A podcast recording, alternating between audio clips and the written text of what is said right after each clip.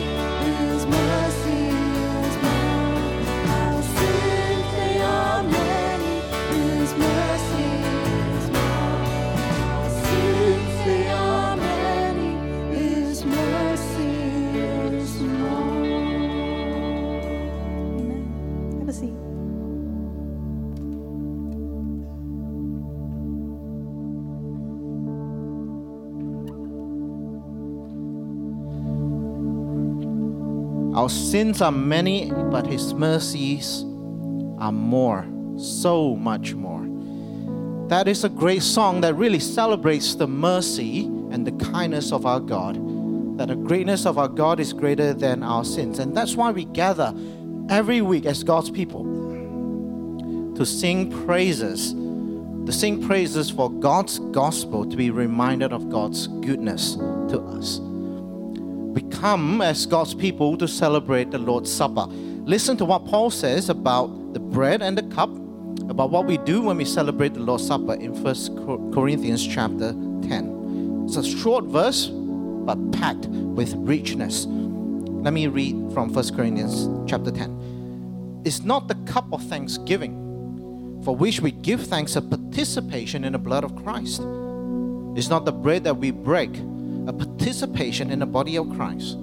Because there's one loaf, we who are many are one body, for we all share the one loaf. This is a magnificent, remarkable thing about the Lord's Supper. Because when we come together and we celebrate the Lord's Supper, it's not merely just remembering intellectually what God has done through the bread and wine, something unique, spiritual happens Listen to what Paul says it is a participation in the body and blood of Christ. When we take the bread, when we take the cup, we're participating in the gospel message. We are taking hold of that message that God has given us in Christ. And we're saying, I believe in that, I trust in that. This gospel message, this life, this death, this resurrection of Jesus, I believe in that. He is my Lord. So when we come, as we celebrate this together as God's people and take these elements in faith, we are actively taking hold of these promises of God in Christ. Our faith is nourished, our faith is strengthened. And we're saying to each other, saying to ourselves, and saying to God, I believe and follow Jesus. And we're doing this together as what? As one body, as one church. One of the first things that the Christians did in Acts Acts chapter 2. This is uh, what we see happening in the beginning of the church. Verse 42 They devoted themselves to the apostles' teaching, to fellowship, to the breaking of bread, and to prayer. This is what the first Christians did. And we are still doing that to today. We are united with them because we are one body with Jesus. We have a God who forgives in Christ. We have a God who has loved us and given us his Son. And as we celebrate the Lord's Supper, we are saying, we're taking hold of those promises. Despite our sinfulness, despite our transgressions, God sent Jesus into our world, lived a perfect sinner's life, died the death to satisfy the wrath of God that we deserve, and he rose again for our justification. That is the mercy and greatness of God. And so we come together every week. We slow down, we celebrate, and we participate in the gospel promises of Jesus when we take communion. That is what we're doing this evening. So, as we come, if you are a believer in Jesus, this is our opportunity to take hold of God's promises. If you are a parent here, you have children here, and this is something that you've explained to them, and they profess faith in Jesus Christ, that Christ is their Lord and Savior. They are welcome to come and participate in the Lord's Supper. And if you are here, you're not a Christian, we ask that you remain seated. This is something that Christians we do, trying to remember and trying to participate and trying to take hold of their promises in Christ. Let me pray, and then we will celebrate the Lord's Supper together.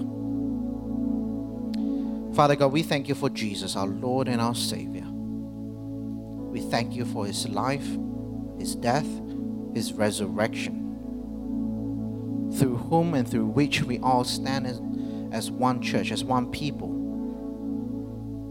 As we celebrate the Lord's Supper this evening, we are taking hold of those promises. That we're participating in His body, participating in His blood, saying to each other, to the world, we follow Jesus, our Lord and our King.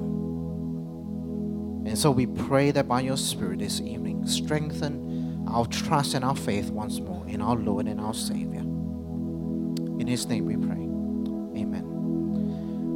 Let me invite the first few rows to stand to make your way forward to receive the elements. Please hold the bread and hold the cup. At the end, we will partake of them together.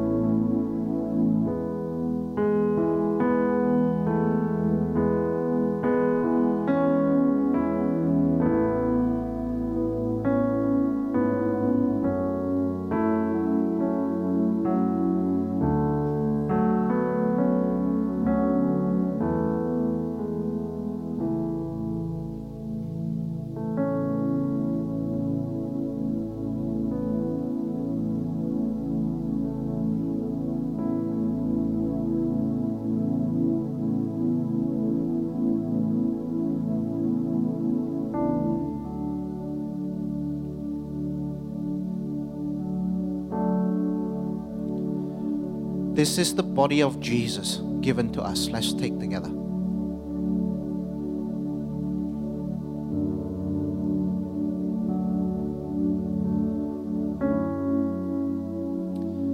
And this is the blood of Christ shed for us. Let's drink together.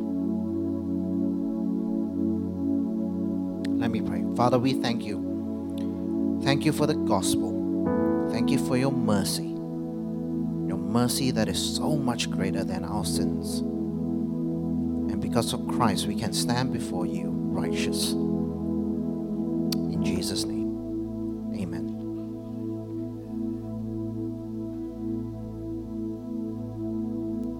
Let's stand and sing.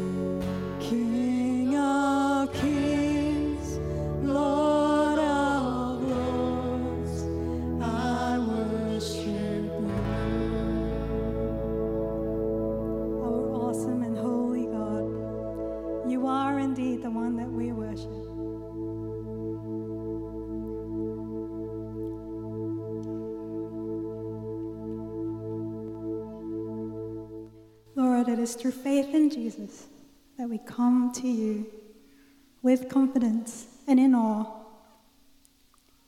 So please help us to dwell in your presence, to engage with you today in our hearts and in our minds as we hear from your word and as we fellowship with one another as well.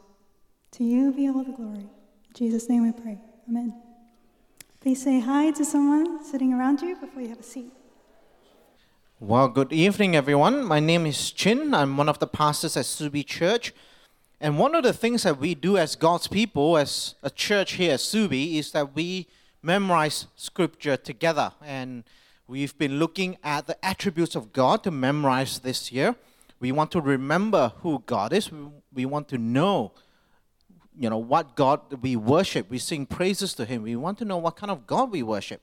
And so we want to memorize the attributes of God, this uh, God that we worship. So on your seat, there should be a card that looks something like this. Please pick it up. We have a new passage for the month of November. And we are remembering and memorizing the fact that God is Almighty. So we are looking at Revelation chapter 1, verse 8. So let's say that together, and then I'll say a little bit more about that particular passage. Revelation chapter 1, verse 8. I am the Alpha and the Omega, says the Lord God, who is and who was and who is to come, the Almighty. It's a great passage from Revelation as God declares that He is the Alpha and the Omega. Alpha and Omega is the first and last letter of the Greek alphabet. Basically, He's saying, I'm the first and the last, I'm the beginning and the end. He is the source and sustainer of all things. That's the idea. He is eternal, He is everlasting. The one who was, the one who is, the one who is to come. He is everlasting to everlasting. He always is there. He always exists. So when we pray to God, we don't have to wonder, God, are you there? He is always there. He has existed forever. And that's why He is the Almighty. He's, he's in control, sovereign over all things. He is there from all eternity past to eternity future. He is Almighty. That's the kind of God we worship, the kind of God we sing praises to, the kind of God that we can pray to. Otherwise, why pray? Why pray to a God who is incompetent? We don't. But the God of the scriptures, He is God Almighty, the one who is sovereign, the one who knows and is in control of all things. Let's say that together one more time. So take the time once again to memorize this as a family, as a church because we want to remember who God is. Let's say that once more. Revelation chapter 1, verse 8. I am the Alpha and the Omega, says the Lord God, who is and who was and who is to come, the Almighty. Fantastic. So keep doing that. Keep remembering the God that we worship. It is time for our primary school age children. Let me invite you to head to your class upstairs. Uh, if you are here, if you haven't registered your children, feel free to do so in the kids reception area. We do have primary school age classes for them to learn more about Jesus. Thank you. Hello, once again, everybody. Welcome back to Subi Church, and a very warm welcome to anyone here who is new or visiting. My name is Kanina, and I'm part of the ministry, um, ministry team here at Subi Church. You might find a Connect card like this on your seat or beside you, and a Connect card is just a great way for us to get, for you to get in touch with us, and you can RSVP to events, ask for prayer, and so on. Um, we'd also just love to get to know you better, so please fill one in and drop it into the Connect card boxes at the back of the auditorium or in the foyer. Of course, you can also scan in a QR code it's behind me and also on the back of the seats, and you'll find in various parts of the auditorium, and you can submit a Connect card online. We're now going to move into a time of praying for our offering. The giving of our offering is an important part of our worship. We worship God with joy. We worship Him with thankful hearts because of what He's done for us in and through Jesus. And it's a joy and privilege that we get to participate in gospel work this way. A convenient way is to, uh, a convenient way to give is to do so online. You'll find a leaflet with instructions on how to do that in the cubby hole in the back of the auditorium. You'll also find an offering box there as well for you to drop in uh, your physical giving if you prefer to do it that way. Shall we now pray for our offering together? Our Heavenly Father, we come before you today in awe of what you've done for us in and through your Son, Jesus. We thank you that we are recipients of your love, your mercy, and grace. As we desire for others to believe and know this also, may you bless our offerings. We pray that they would be used effectively so that many others might have the opportunity to hear and believe the gospel of Jesus. We pray this in Jesus' name. Amen. Thank you for joining me in prayer. Um, I'll now go through a few upcoming events. Tomorrow, we'll be running a church membership class. And this is happening straight after the Sunday 1045 service. And it will be held upstairs in the activity rooms. And this is a good opportunity for you to come and find out more about Subi Church. We'll go through topics like what we believe, distinctive characteristics of our church, and what it means to be a member of Subi Church. Lunch will be provided, and you are most welcome to join us, even if you haven't RSVP'd. Um, so, this is the church membership class happening tomorrow after the second service. This Wednesday is our women's ministry night. We'll be having a It's in the Bag packing party. We have the great privilege of listening to some teaching by Debbie Main. We'll also enjoy some food and fellowship together. So, if you plan to join us this Wednesday night, it would be wonderful if you could bring um, along a handbag to pack the items in. If you have anything to donate, you can drop those items off at the Subi Kids reception just outside, and you can do that anytime this weekend.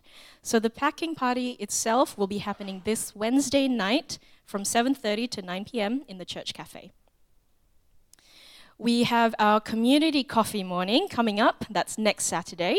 And as you know, this is a monthly um, outreach to our local community as they walk past our church to get to and from the markets that happen just across the road.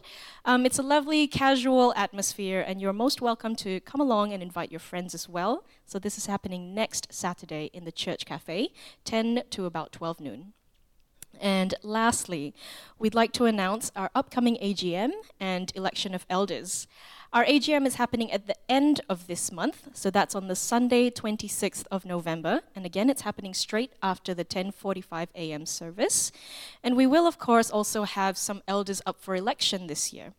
And we'll be introducing them to you at our services next weekend. Then, over the next two weeks before the AGM, church members will have the opportunity to elect our elders. And that will all happen outside in the foyer. So, if you're not yet a member of Subi Church and you'd like to become one, please let us know as soon as possible via your Connect card. We'll get in touch with you with more information. And remember also that we have our membership class tomorrow happening as well, and you can find out more then. So, those are all the announcements for today. Shall we now move into a time of prayer before the Lord as we prepare our hearts to hear from God's word? Please join me and I will lead us. Our Heavenly Father, we bow before your majesty and greatness. We acknowledge that you are the creator of all and that you are sovereign over all things. You are Lord Almighty. The angels cry out, Holy, holy, holy, in view of your transcendence. In our sinfulness, we deserve only your judgment and justice, yet in your mercy and grace, you've drawn us, you've drawn near to us through Christ by your Spirit. Through your promises in the gospel, we have known your goodness, your grace, and your kindness. We pray that as we gather once more as your people, you will reveal more of yourself through your word today by the power of your Spirit. We praise you that your Holy Spirit dwells within us today we pray that your Spirit continues to transform, guide, and comfort us. By your Spirit, we pray for the continued transformation of our hearts. Please help us to mortify the sins in our flesh and grow in our Christ likeness. Lord, we pray for revival in our hearts and in the hearts of those who don't know you yet. By your Spirit, please continue to guide us as we live in this ever changing world. Please provide us with your wisdom as we seek to be faithful to you in our daily lives. May our lives reflect the love of Christ to those around us and help us to be salt and light in your world. By your Spirit, also please comfort us as we go through struggles and hardships. Please be with those who are going through tremendous pain and suffering. We pray especially for those who are going through really tough health issues. We pray also for their loved ones during this time. May your Spirit be a sweet presence to them. By your Spirit, empower Pastor David as he brings us your word today. We pray for the powerful proclamation of your word and the renewal of our hearts. We pray that the same Spirit who breathed out the scriptures will breathe your words into us in a fresh, powerful, and gripping way, so that we may see you more clearly and love you more dearly and follow you more nearly. We ask and pray all this in Jesus' name. Amen.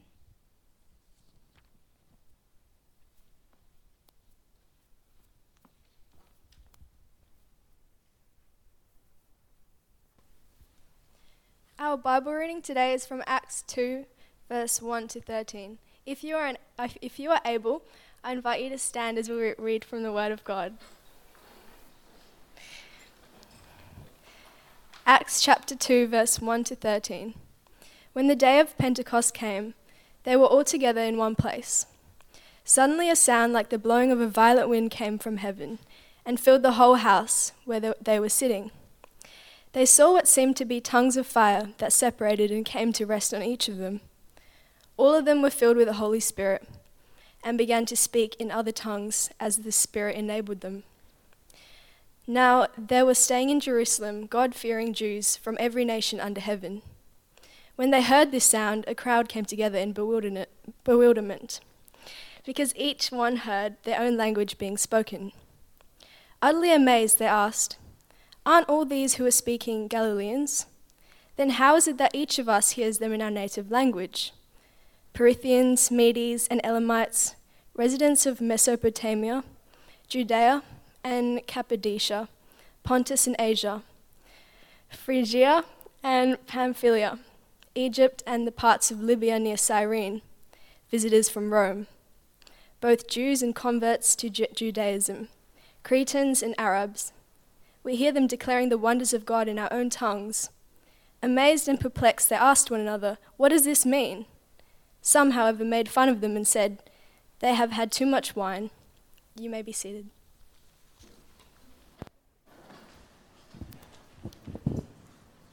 G'day, church. Great to see you. Uh, for those watching online, so glad that you could join us. My name's David, one of the pastors here, and it's a special warm welcome to you, especially if you're visiting. I want to begin with a question. Uh, do you have a favourite sport? You have a favourite sport? Yeah, what is it? Rugby league. Rugby league. Anyone else? Badminton. Badminton? Yeah, mine is uh, mine's Australian rules football. Uh, it's not working, so can you put, put the next slide for me?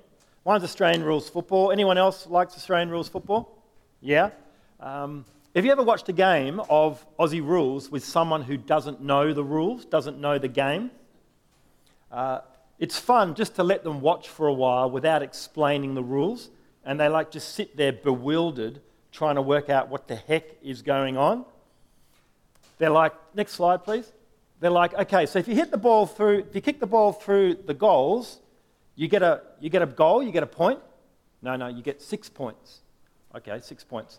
Uh, if you if you kick the ball, it hits the post and it goes through, like every other game in the world, you still get six points. You still get uh, six points. No, you get one point. Right, you get one point. Now, if you miss the goals, what happens? Well, you get a point. What? You get a point for missing? No other game in the world you get a point for missing. Well, yeah, you get a point for missing. It's Aussie rules. Or what if the ball uh, hits the two smaller posts? Well, you get nothing. Why? Well, because you missed. Uh, can you pick up the ball and, and run with it? Yes, you can, but you've got to bounce it every 15 metres. What? You've got to bounce an oval ball. Yeah, it's Aussie rules. Uh, and I've noticed that when, you, when, I, when I watch that you can't make contact with the shoulder, above the shoulders, you can't make contact with the head when you tackle. Yeah, that's right. But you can stand on someone's head if you take a mark. The next slide, right? But hang on, no, you said, you said you can't make contact with someone's head. No, you can't when you tackle, but you can stand on someone's head if you want to take a specky, right? Now, without an explanation, Aussie rules is bewildering. But as soon as, soon as you explain the rules, it all makes sense and it's the best game in the world, right? Now, it's like that with the event that we just heard read about in our Bible reading, the day of Pentecost. Together with the birth, death, resurrection of Jesus Christ, the day of Pentecost is the most important set of events in the history of the world. But the event by itself is bewildering. It needs an explanation. The problem is, is that there are a whole lot of explanations floating around about the day, about what happened. What does the event mean? Right? We've got a sound of a violent wind coming from heaven.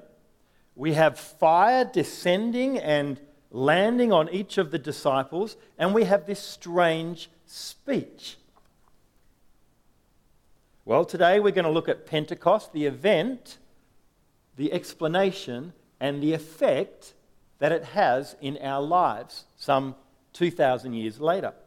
Uh, if you've been here the last few weeks, we've been doing a series in the book of, uh, well, actually not in a book, but in, uh, on the Holy Spirit.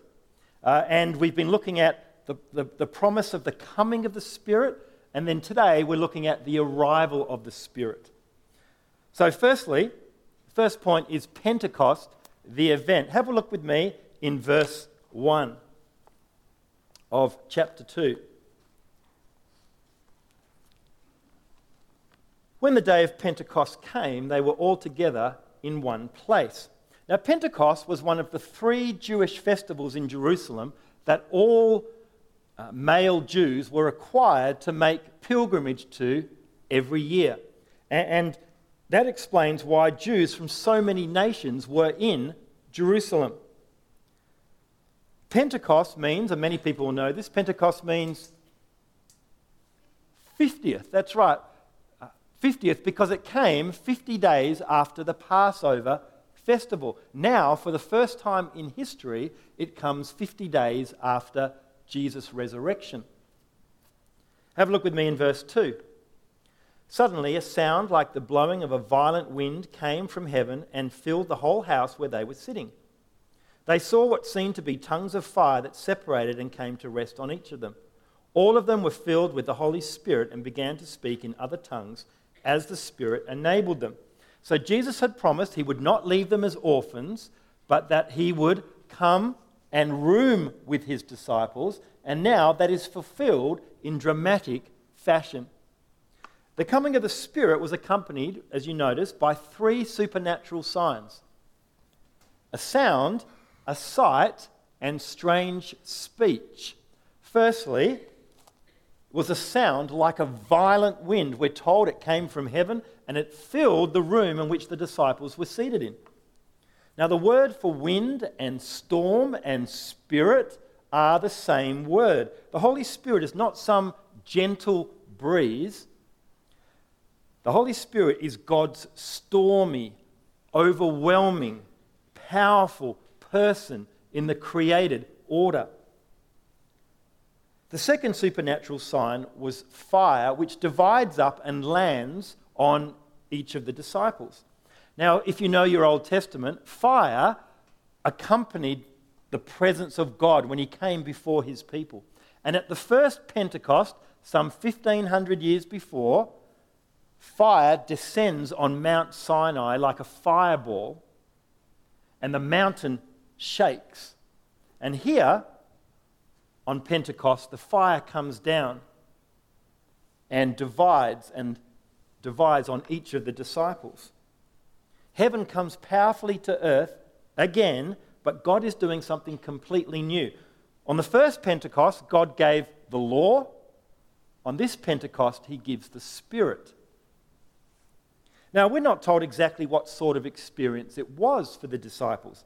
We're told that it was a sound like the blowing of a violent wind, and what seemed to be tongues of fire. But that's as far as the explanation goes. We're not told the details, are we? Uh, artworks throughout the centuries show how differently people have imagined what this event would look like. Have a look. Throughout the years, people have tried to depict what it might have looked like. We have another one. And another one. And movies also have tried to, tried to depict what this event might have looked like. I want to show you a very brief uh, clip from a movie.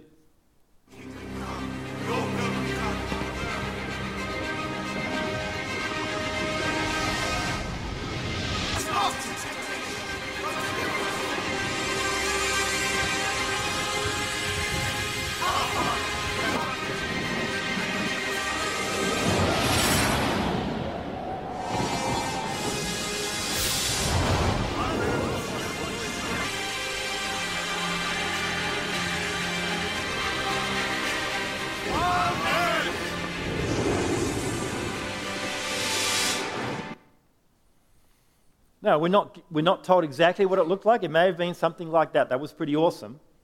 Uh, the coming of the Spirit was accompanied by three supernatural signs a sound, a sight, and then speech. And in Old Testament times, if you know your, your, your Old Testament, when the Holy Spirit descended on people, what happened? They spoke the Word of God. And here, the Holy Spirit descends and the disciples speak the Word of God, but there's a twist, isn't there? What's the twist? They speak languages that they'd never learnt before. Now, right now is ATAR exams, and that would come in very handy, I reckon, right? Don't have to study, walk straight into your French exam and just get 100%. What's going on? Have a look with me in verse 5. Now they were staying in Jerusalem, God fearing Jews from every nation under heaven. When they heard this sound, a crowd came together in bewilderment because each one heard their own language being spoken.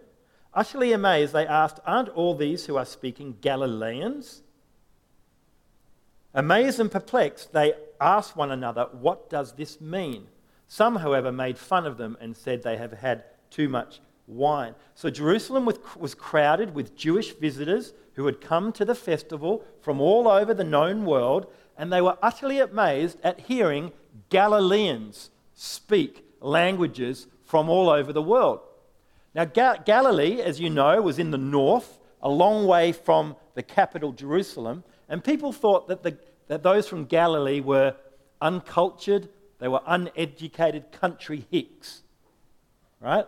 But they're speaking the languages of all the known world. What is happening? The crowd cannot fathom what is happening. Their skepticism assumed that this unusual behavior was because they had too much wine. We, the reader, have been told that it's the Spirit that has supplied this supernatural enablement, but those in the crowd, they don't know. They're trying to work it out. So that's the event. But the event by itself, without an explanation, is bewildering.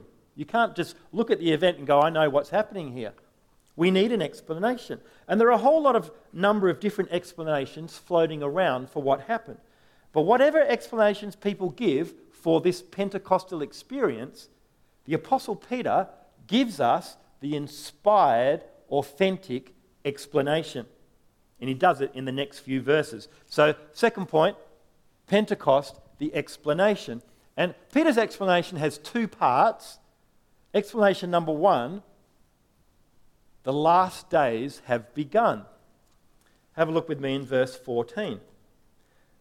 Then Peter stood up with the eleven, raised his voice, and addressed the crowd Fellow Jews and all of you who live in Jerusalem, let me explain this to you. Listen carefully to what I say. These people are not drunk, as you suppose. It's only nine in the morning.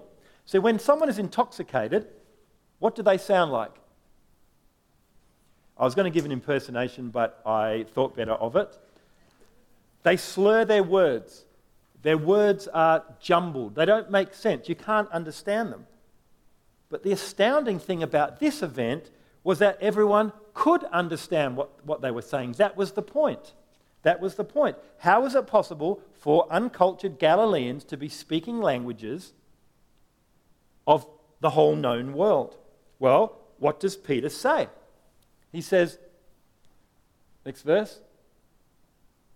No, this is what was spoken by the prophet Joel. When did prophet Joel speak? Hundreds of years before, what did he speak about? He spoke about the last days. In the last days, God says, I will pour out my spirit on all people. Your sons and daughters will prophesy, your young men will see visions, your old men will dream dreams. Even on my servants, both men and women, I will pour out my spirit in those days, and they will prophesy. So in these last days, Joel says the spirit will be what? Poured out. Now, the word poured out there, it means to be a torrential downpour. That's why Jesus referred to it as a baptism of the Spirit. Baptism means to be immersed, to be plunged. God's gift of the Spirit is not a drizzle, it's not a shower, it's an unprecedented deluge, the coming of the Spirit. In the Old Testament, remember, the Spirit had just been distributed to particular people on particular occasions for particular tasks kings, judges, priests, um, prophets. But the promise is that every person, regardless of age, sex, class, race, will be given the Holy Spirit. And it won't be a drizzle and it won't be a shower, it will be an unprecedented deluge. It would be like nothing that had ever been experienced in the world before. And God's people in the Old Testament would be so envious of someone, a believer, who had the Holy Spirit dwelling within them. It was like nothing that they had experienced before. So Pentecost was the demonstration that the Spirit had come, and the Spirit, the arrival of the Spirit, was a demonstration that it was the last days. Now, what's the significance of that? Have a look with me in verse 19. 17, sorry. In the last, uh, no, 19. I will show wonders in the heavens above and signs on the earth below, blood and fire and billows of smoke. The sun will be turned to darkness and the moon to blood before the coming of the great and glorious day of the Lord. And everyone who calls on the name of the Lord will be saved. With the coming of Christ, there had been God given dreams at Jesus' birth, remember? At the death of Christ, the sun had gone dark for six hours. There had been signs on the earth below with Jesus' jaw dropping miracles.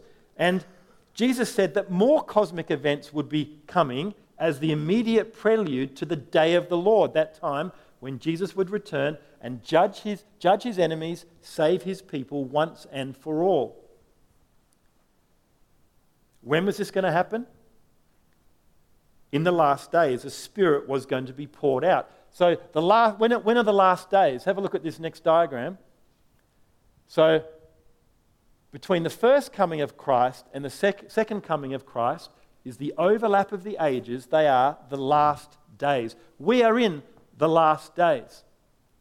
We are in the last days. And G- Joel says this is when the Holy Spirit's going to be poured out. So, the coming of the Spirit at Pentecost was the proof that the last days had arrived. The coming of the Spirit was a demonstration that God's consummation of history had begun. You and I, we are in the last days. Time is linear. A lot of philosophies say that time is circular. There's, time is linear and it's coming to an end, and you and I are part of it. And the proof of that is the coming of the Spirit. Now, the prophet Joel did not indicate the length of time between the outpouring of God's Spirit and the outpouring of God's judgment. But the outpouring of God's Spirit is the proof, the demonstration that that day is going to happen. We are in the last days. Judgment will come. We're in the last days. So now is the time of salvation. Now is the time of salvation for our world. And whoever calls on the name of the Lord will be saved. That is the significance. That's why evangelism is so urgent. These are the last days. Judgment is coming. But whoever calls on the name of the Lord will be saved. Now, when Joel prophesied hundreds of years before, the, the Israelites had been scattered by their enemies in judgment, right? And they had been forced to learn the languages of their captors. But now everything has been reversed because now they are hearing in the languages of their captors the words of salvation. Everything has been reversed because these are the last days. Salvation has arrived. So that's the first explanation. The last days have begun. The second explanation from Peter, he says, King Jesus has been enthroned. That's why the Spirit has come. Have a look with me in verse 32. God has raised this Jesus to life, and we are all witnesses of it. Exalted to the right hand of God, he has received from the Father the promised Holy Spirit, and has poured out what you now see and hear. Here. So the enthronement of Jesus and the pouring out of the Spirit are directly related. What the crowd can see and hear is a demonstration that Jesus has been enthroned in heaven.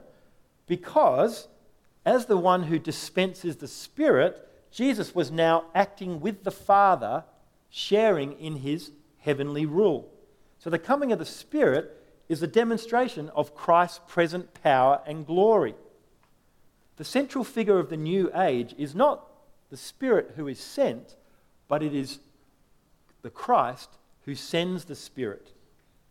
And if you read Peter's sermon, you keep reading it, the content and the purpose of Peter's sermon is not to talk about the Holy Spirit, it's not to talk about speaking in tongues, it's about the reign of Jesus as Lord and Christ. Have a look at what he says in verse 36. Therefore, let all Israel be assured of this God has made this Jesus, whom you crucified, both Lord and Messiah. So, what's the explanation from Peter of these strange things that are happening? The last days have begun. Judgment is coming, so call on the name of the Lord. And this is urgent because it's the last days. It's not the penultimate days, it's the last days. And the second explanation is King Jesus has been enthroned because the Spirit can't come until Jesus has been enthroned. Finally, Pentecost, the effect. What is the effect for you and for me in our lives, even some 2,000 years after the event?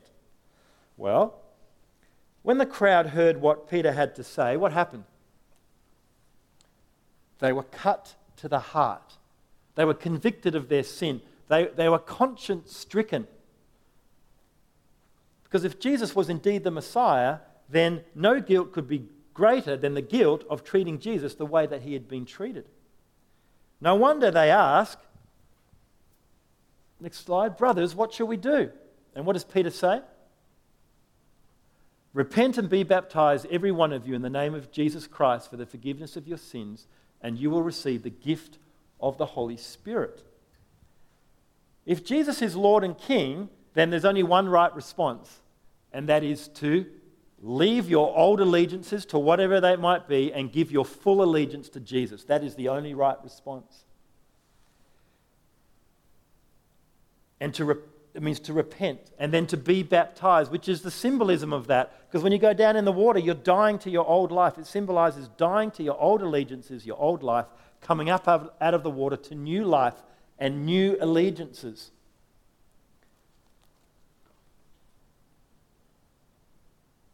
But why the speaking in tongues?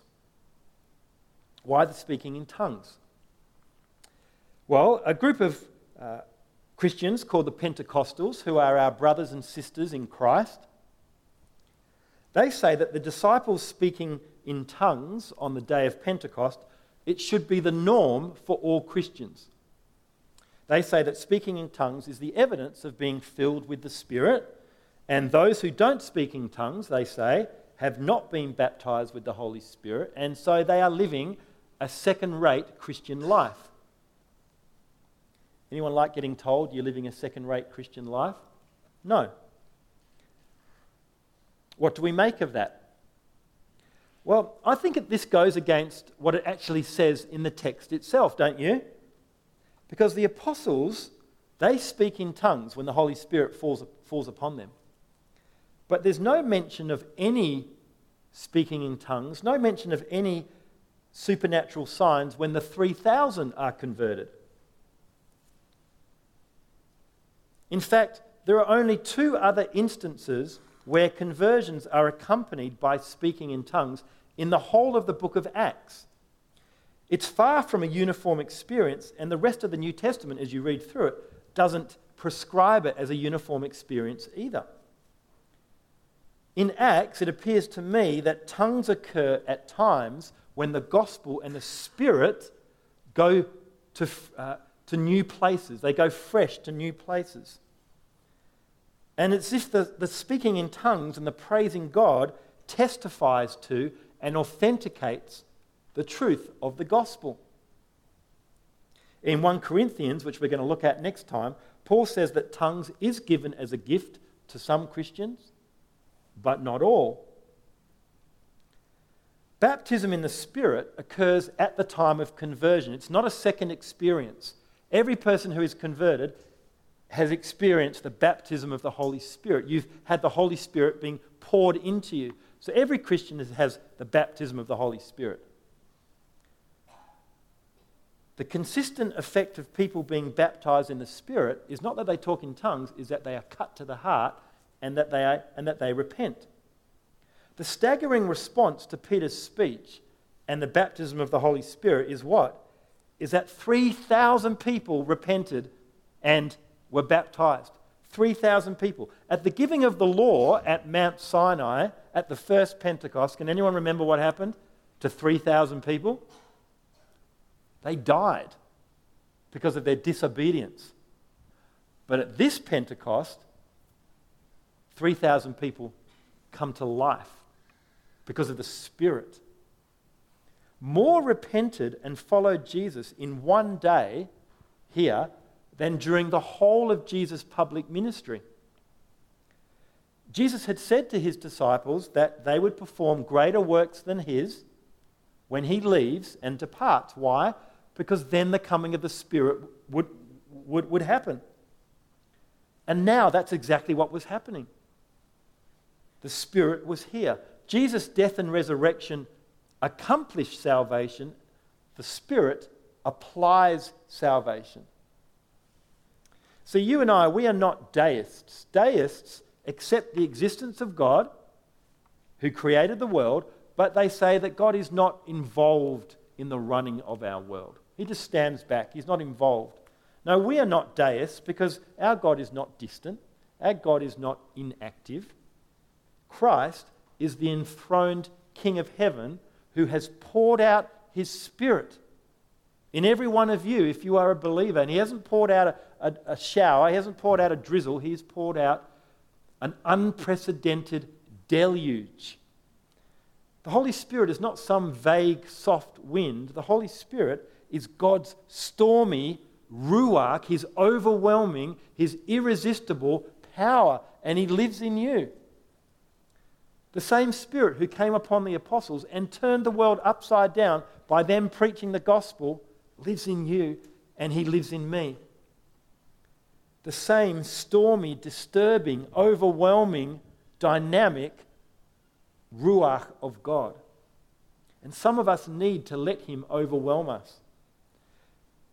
Some of us, we're in an age when he needs to overwhelm us because we are in the last days. We, we need for him to overwhelm us and give us the power to speak the name of Jesus. We need his power to overcome the enemy, to overcome sin we need to allow Him to dwell in, to, not to dwell in us, but to live in us and to, to, to, to pour out of us into the world to change us.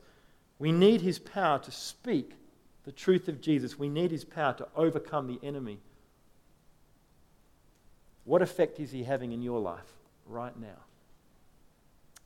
Let's pray. Father in heaven, we thank you for the day of Pentecost. We thank you that you are doing something completely new, pouring out your spirit. It wasn't a shower, it wasn't a drizzle, it was a deluge, Lord. And we thank you that your spirit filled the disciples and it has filled your people ever since.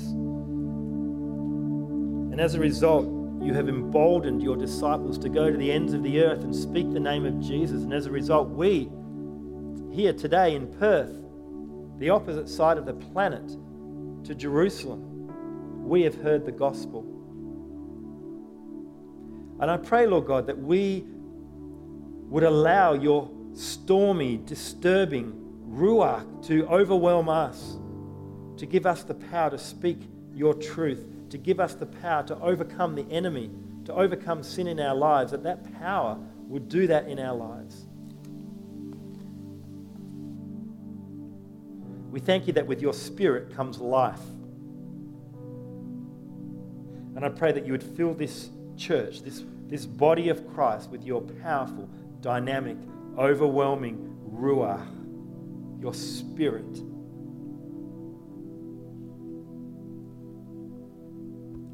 pray, Lord, that we would see his effect in our lives in a dramatic way. And I prayed in Jesus' name. Amen.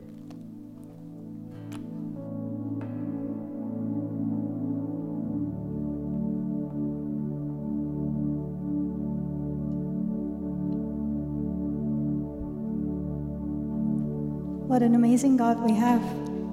Let's stand and let's praise Him.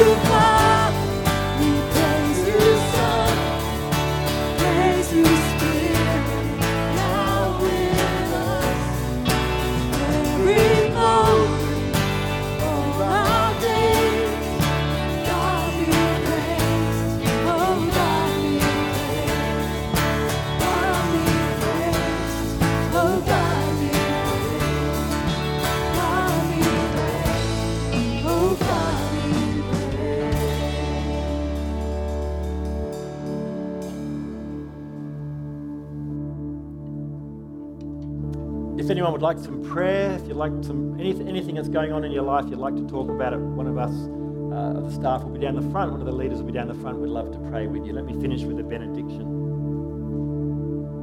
Our Father, I pray that you would fill us with your Spirit, that as we walk out of these doors, we might be equipped to serve you this week, to overcome the evil one, to speak your truth into this world of darkness, to be those that love, to be those that forgive, to be those that shine your light. And I pray it in Jesus' name. Amen.